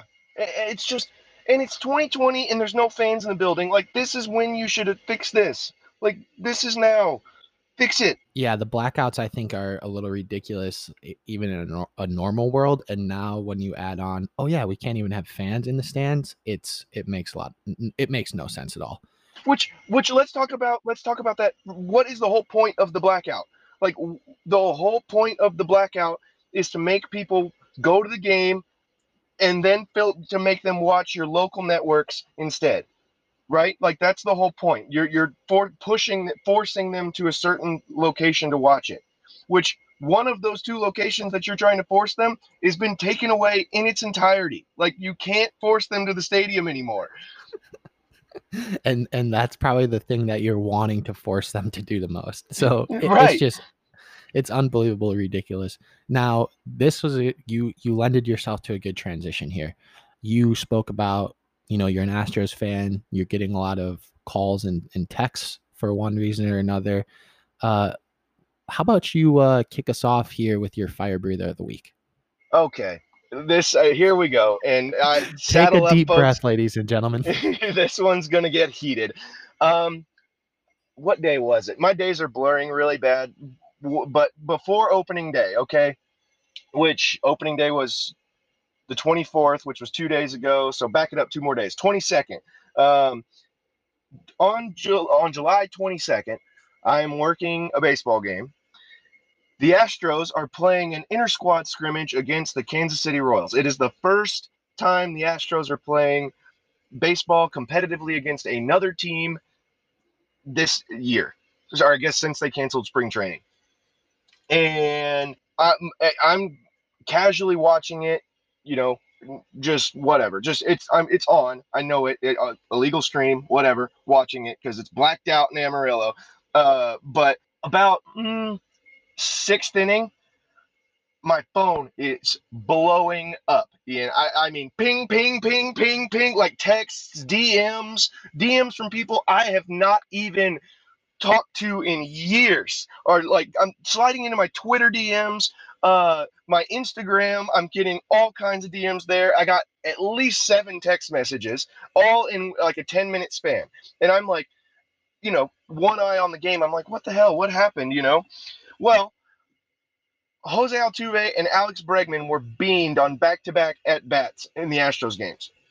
In the Astros game and people are saying, "Oh, karma. Oh, they deserve it. Oh, I hope baseball gets them for all of this. Oh, blah blah blah." Now, I want to paint a picture for all you morons who think that that was intentional and that that was for trash can banging because look at the situation in which those two guys were beamed on back-to-back pitches. One, the bases were loaded. The bases were loaded both times, and they were both pitches were hit with by a breaking ball. It was a slider both times that ran inside and caught him in the back. Okay? Now, I'm not unwritten rules. I'm not team unwritten rules. I'm definitely team bat flip. But if you are going to bean somebody intentionally, you're not going to do it with the bases loaded in a scrimmage and on a breaking ball you're going to throw your hardest stuff right in his back.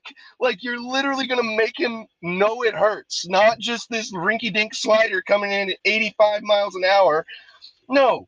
And so my whole point is i don't want to hear every time an astros player gets hit by a pitch i don't want to hear it Okay, I don't care. It, it, only bring it if they throw them at the dome and it's an over 95. That's when you're allowed to text me. If they hit them in the head and it's over 95, text me. Then you can slide in my DMs. Otherwise, shut up because I I'm keeping receipts. I'm keeping receipts. I'm keeping receipts. At the end of this year, I'm willing to bet the Astros aren't even the team that's hit by pitch the most. Write it down. Ooh, that'd be an interesting uh, prop bet in states where you can actually bet on sports. Illinois, not one of those. Very unfortunate. Yeah, it's uh, it's funny because I, I do think that guys are going to intentionally hit Astros players. I think it's going to happen. I think you agreed with that. But I also think, and Kevin Youkilis brought this up. He made a great point um, on the Pat McAfee show earlier this week, where he said there's just going to be more hit batters this year than there there are usually. And he said that it's trending up regardless over the past couple years because when you think about what makes a good pitcher, quote unquote, in the eyes of people, now it's who can throw it the hardest, who can spin it the fastest. So when you got guys coming out here just trying to throw fucking absolute gas every pitch, a couple are going to get away from them. A breaking ball is going to get away. A slider is going to run inside. A curveball is not going to break. So there's, and especially now in in this kind of shortened run up to the season and and everything that's going on, there's going to be more guys that get hit unintentionally. Um, so I, I, do think we need to take that into account because it'll also make it a little sweeter when guys do get hit intentionally. Uh, yeah, uh, but at least if you're gonna play this, you know, play this game, at least know what isn't getting hit intentionally and not. Don't. I don't want to see every curveball that hits George Springer in the shin. I don't. That's not. miss me with that bullshit. I think. I think that's fair. I think that that's fair. I'm going to. So I have a crackback of the week this week. So I, I want to tell this this story, set the scene, and then I think there's maybe a couple shaking my head moments within the story. So uh, this has kind of popped up into the sports news just over the past couple days. Uh, our guy Lou Williams was caught outside of the bubble. Not necessarily caught. He he was outside of the, the NBA bubble for an excused absence. Um, he was attending a memorial service for the father of a close family friend. Now, where things got a little hairy is uh, I believe it was Thursday or Friday evening. A rapper named Jack Harlow, never actually heard of him, uh, really snitched. He posted a photo on Instagram of himself and Lou at Magic City Gentlemen's Club in Atlanta. God, now, Lou. Now, now, Jack then said it was an old pic that he just missed his boy Lou Will, and he was just reminiscing.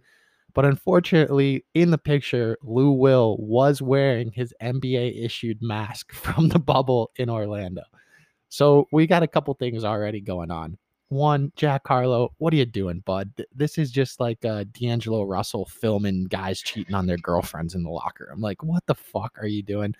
Lou Will, why are you out? At least you're wearing a mask, I suppose. Like, good job. Yeah. I mean, eh, I'm I'm kind of taking that as a small win. Now he's at a strip club. Excuse me, a gentleman's club. Why does Lou Will say he's there? He said he's there for dinner. And he tweets out, and I quote, and I quote, ask any of my teammates what my favorite restaurant in Atlanta is. Ain't nobody partying. Chill out. LOL hashtag mask on, hashtag in and out. So apparently Lou Will really did Wait, just go to Magic City for some out like chicken tenders. The one we really want to use there. Yeah, that that was a mis misguided judgment for a hashtag about being in a gentleman's club. One, I didn't understand. I can't imagine saying, "Hmm, I could go for a lot of places for dinner. I'm going to go to the local Magic City and get some chicken tenders. Like I, that seems like it's got to be against some sort of health code somewhere. Yeah, I mean, I love Hooters for their hot wings, don't you? Like yikes. So, just a very very funny story like Lou Will seems to be fine. It's unfortunate that he that he needed to leave for obviously the death of, of a close family friend but this whole magic city only being there to to get to ha- to have dinner and then you know his his rapper boy posting a pic about it and really outing him not great. But this did teach me a little bit about what the nba players and the bubble situation and how it's operating when people have to leave because we've already seen a, a handful of players have to leave. Zion had to leave. Um, alex caruso had a decision about whether he wanted to leave or not so basically, what happens if an NBA player needs to leave for an excused absence? Uh, they get tested every day that they're out of the bubble. When they return, uh, they have a minimum quarantine period of four days, um, which can be extended up to 10 days based on guidance from the NBA's infectious disease specialist panel. And that's based on players' activities outside of the bubble. So Lou will, this picture gets posted just this morning. The NBA decided that he will be quarantined for 10 days, which means he's going to miss their first handful of seeding games. So even that in itself could be a well, now now you're going to miss a couple games. Maybe didn't need to go to Magic City, but if the picture doesn't get posted, does anybody know? Probably not. The chicken tenders, the chicken tenders were worth it. They better be fucking fire. Those best be the best chicken tenders or whatever else he had for dinner there. I've read about chicken tenders. I've heard people on Twitter talking about their like fried catfish bites. Um, so I've I've seen other people kind of come to his his defense and say, yeah, Magic City food dope.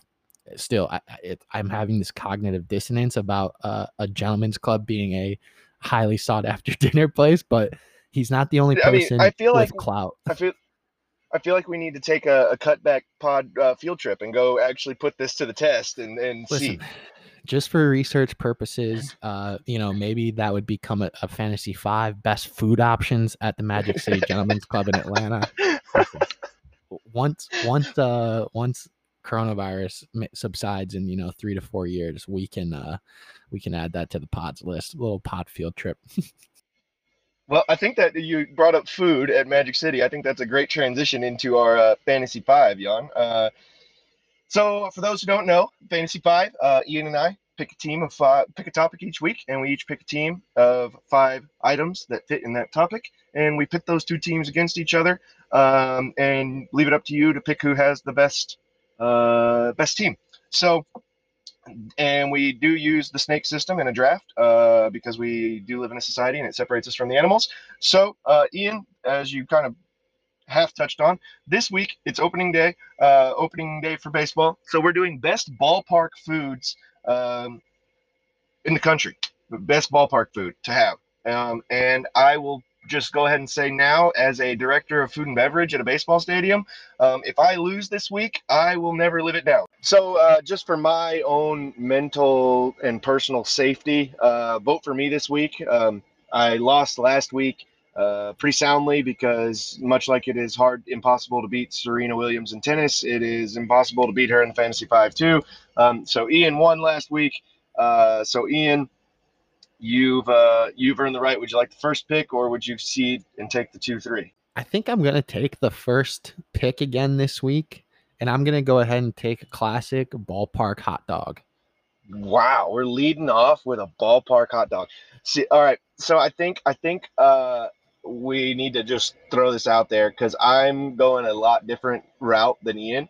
Um, I when I think ballpark food, I think the crazy, like good food that you can't get everywhere. Um, and I will. So with the number two pick, so I'm gonna have to give you like paint a picture for most of you because uh, and but working in the food and beverage industry, I hope I can do that. Uh, so with number two overall pick, uh, I'm gonna take a dish that I had at Minute Maid Park in Houston. Um, it, it, they call it the loaded nachos, bases loaded nachos. Excuse me. Uh, what it is, it is chorizo, onions, Monterey Jack melted cheese, and jalapenos on a bed of nachos. Uh, and I promise you, it was the best nachos I've ever had in my entire life. So I'm taking the bases loaded nachos. Uh, next, with the second my second pick. Uh, I'm going to take a classic Eugene Eugene Emerald's dish. Uh, Ian knows it well. Uh, welcome aboard the fire breathing Philly. Uh, you on the fire breathing Philly, it is like your traditional Philly. However, we use some ghost pepper cheese, some habanero mayonnaise uh, on on the Philly. Uh, it is literally the best item in that ballpark. Andrew Brown knows it well. Ian knows it well. Welcome aboard, Fire Breathing Philly. Fire Breathing Philly is is pretty good. Um, I assume because you used your bases loaded nachos that that will cover the nachos category as a whole. So with my second and third pick for my team, I'm going to go ahead and take a cheeseburger and sunflower seeds. Goodness. It's not baseball if you don't have any seeds. See, he took sunflower seeds over peanuts. And that's a mistake, folks. That is a, a gigantic mistake. Uh, and he's going to regret it because I'm going to take peanuts uh, with the, with my third overall pick. I'm taking peanuts and then because that is the ultimate staple, I feel, in ballpark food, you have to have peanuts. You cannot go to a ballpark without peanuts. Uh, and so, peanuts, welcome aboard. Next, I'm going to take something that I had at the old Texas Rangers ballpark. Uh, at the time, it was Globe Life uh, ballpark. It is the the infamous boomstick. I don't know if you've heard of it. It is a two foot long hot dog uh, covered and smothered in uh, chili, cheese, onions, the whole uh, gambit for two foot long of a hot dog. I'm taking it. The boomstick. Welcome aboard. That is a lot of dog, but you know, I mean, uh, any type of, of hot dog is a classic. Throwing some chili and cheese and onions on there. Well, I'm not a big onion fan, but that probably is a, a pretty good seller there for the Rangers. So to round out my team here, hmm, I'm going to go ahead and take popcorn for sure. Just something classic when you've maybe had a, a, few extra adult beverages at the ballpark. And then I think I'm going to take some classic chicken fingers, one of the most sought after tunnel meat items at minor league ballparks around the country. Something great to fill you up a little bit, get some dipping sauce. So I'll, uh, I'll round my team out with popcorn and chicken fingers. All right. Uh, yours yours is just so basic. If I lose to this to this, I it, it's just it's a it is a with all going on in the country right now, this might be uh, a war crime if I lose this week. Uh, so my final pick, um, I'm gonna I'm taking it from Amarillo. Uh, it is it is so good that I took it from Amarillo and I brought it to Peoria with me um, and decided that those people needed to be cultured as well. Uh, and it is the footlong corn dog. I'm taking the footlong corn dog. Um, it is just like it sounds. Some good old batter wrapped around the corn dog. It is life changing experience. Life changing experience. So the footlong corn dog. Uh, welcome aboard. That's that's going to round out my team, and I frankly just don't think it's close this weekend. And and I'm gonna just cry foul if I lose. so to round us out, uh, Ian has the hot dog, the cheeseburger, the sunflower seeds, popcorn, and chicken fingers on his team. Uh, I have the bases, bases loaded nachos, which is a chorizo based nachos at Minute Maid Park. The fire breathing Philly, which is uh, ghost pepper cheese, habanero mayo on a Philly cheesesteak, served very well at PK Park in Eugene, Oregon. Um, got your classic peanuts because I need to have one classic item in there. Uh, I've got the boomstick from Globe Globe Life Park, and I've got the footlong corn dog, which is proudly served in Dozer Park and in uh, and in Hodgetown here in Amarillo. I feel like uh, corn dogs are one of those things where you really only want to have at one of two places, and one of those is a ballpark. The other is probably your local county or state fair. Uh, agreed. And believe me, the Texas State Fair, everything is bigger and better in Texas, and the Texas even every, even our coronavirus cases. Uh, it, it, the Texas State Fair, Facts. the Texas State Fair, uh, those corn dogs will get you get you every time. We deep fry anything. Well, I am now officially officially hungry. So before we get on out of here, do you have any sayonara shout outs to wrap things up this week? I do, I do. Uh, I wanted to give a sayonara shout out, um, and maybe this is going to step on toes, but I really don't care. Um, the, there's a lot of national anthem police out there, and I and it's just really becoming infuriating. Um, how everybody has an opinion about the national anthem and sport and sports.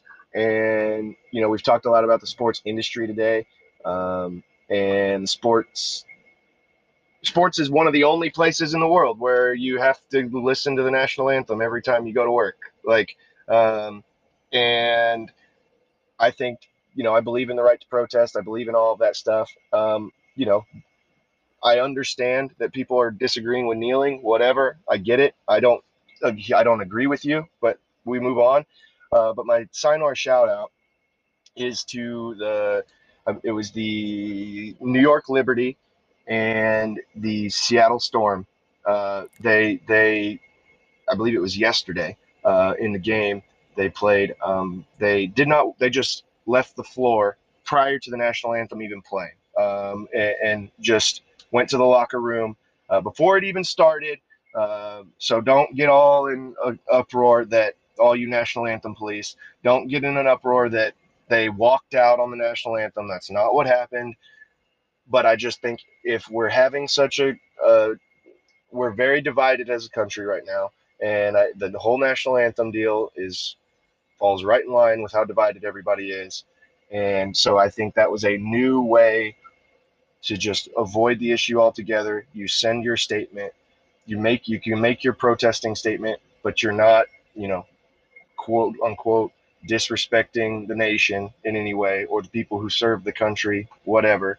Um, so I just my sayonara shout out is applauding them uh, for trying to bring the country together and find a new way that we can keep all these national anthem police happy. Yeah, I'm glad you brought that up. It it actually falls right in line with my sayonara shot it as well. And it was ridiculous. Even ESPN and Yahoo, but I was more surprised by ESPN, both immediately tweeted out that the teams walked off during the national anthem. So then, of course, the people who don't actually look into things and just read headlines are like, "Oh my God, the the anthem started playing and they walked off the the court." As you mentioned, that is not what happened. They walked off before the anthem. Um, this has been happening in the NFL. They've been telling players for the past couple years, "Listen, if you're going to need, just stay in the locker room." So players have been staying in the locker room. so, but but you're absolutely right. People are again taking it, changing the narrative I'm waiting for the Trump tweet about it. It's it's probably uh, only a matter of time before that happens. But I want to talk about, as my sayonara shout out, what the WNBA did uh, before they even did that, and that is both the Liberty and the Storm kind of came together um, on the court before the game, and they talked about their dedication specifically towards justice for Breonna Taylor. They held a 26 second a moment of silence before the game for her because she uh, is 26 years old. And it again, this is something that we've talked about multiple times um, over the course of, of the podcast is that the, the WNBA is not shying away from making their stance known and letting their players voice their opinions. Um, and and to see that on ESPN yesterday and ha- and have ESPN televise the speeches made by um, Breanna Stewart, and I forget who spoke for the Liberty. Um, and to let everybody know that this is why they're doing it, I thought was really cool to see. So, Mr. Munns, anything else before we get out of here? I, I, I just I really am am hoping we can uh, see more sports go long term, and I'm really looking forward to baseball. So go baseball. Yeah, we're getting into it now. Base baseball's ramping up. Basketball is supposed to ramp up this week. MLS, w, NWSL are are wrapping up their tournaments. The WNBA is off and running. Uh, we're potentially we're potentially getting back into things. And and I want to say I'm keeping receipts. I'm keeping receipts. All of you who slid in my DMs, all of you, every time a Nationals player gets hit by a pitch, I'm I'm keeping receipts on all of you. So just mm, let it be known fair enough. Fair enough. Go ahead and uh, follow us on Instagram and Twitter at the Cutback Pod. You can listen to us obviously on Spotify. Throw us a follow there at the Cutback, or you can check out our website anchor.fm forward slash the Cutback. This has been yet another episode of the Cutback Podcast. Until next time, keep your head on a swivel and try not to get laid the fuck out.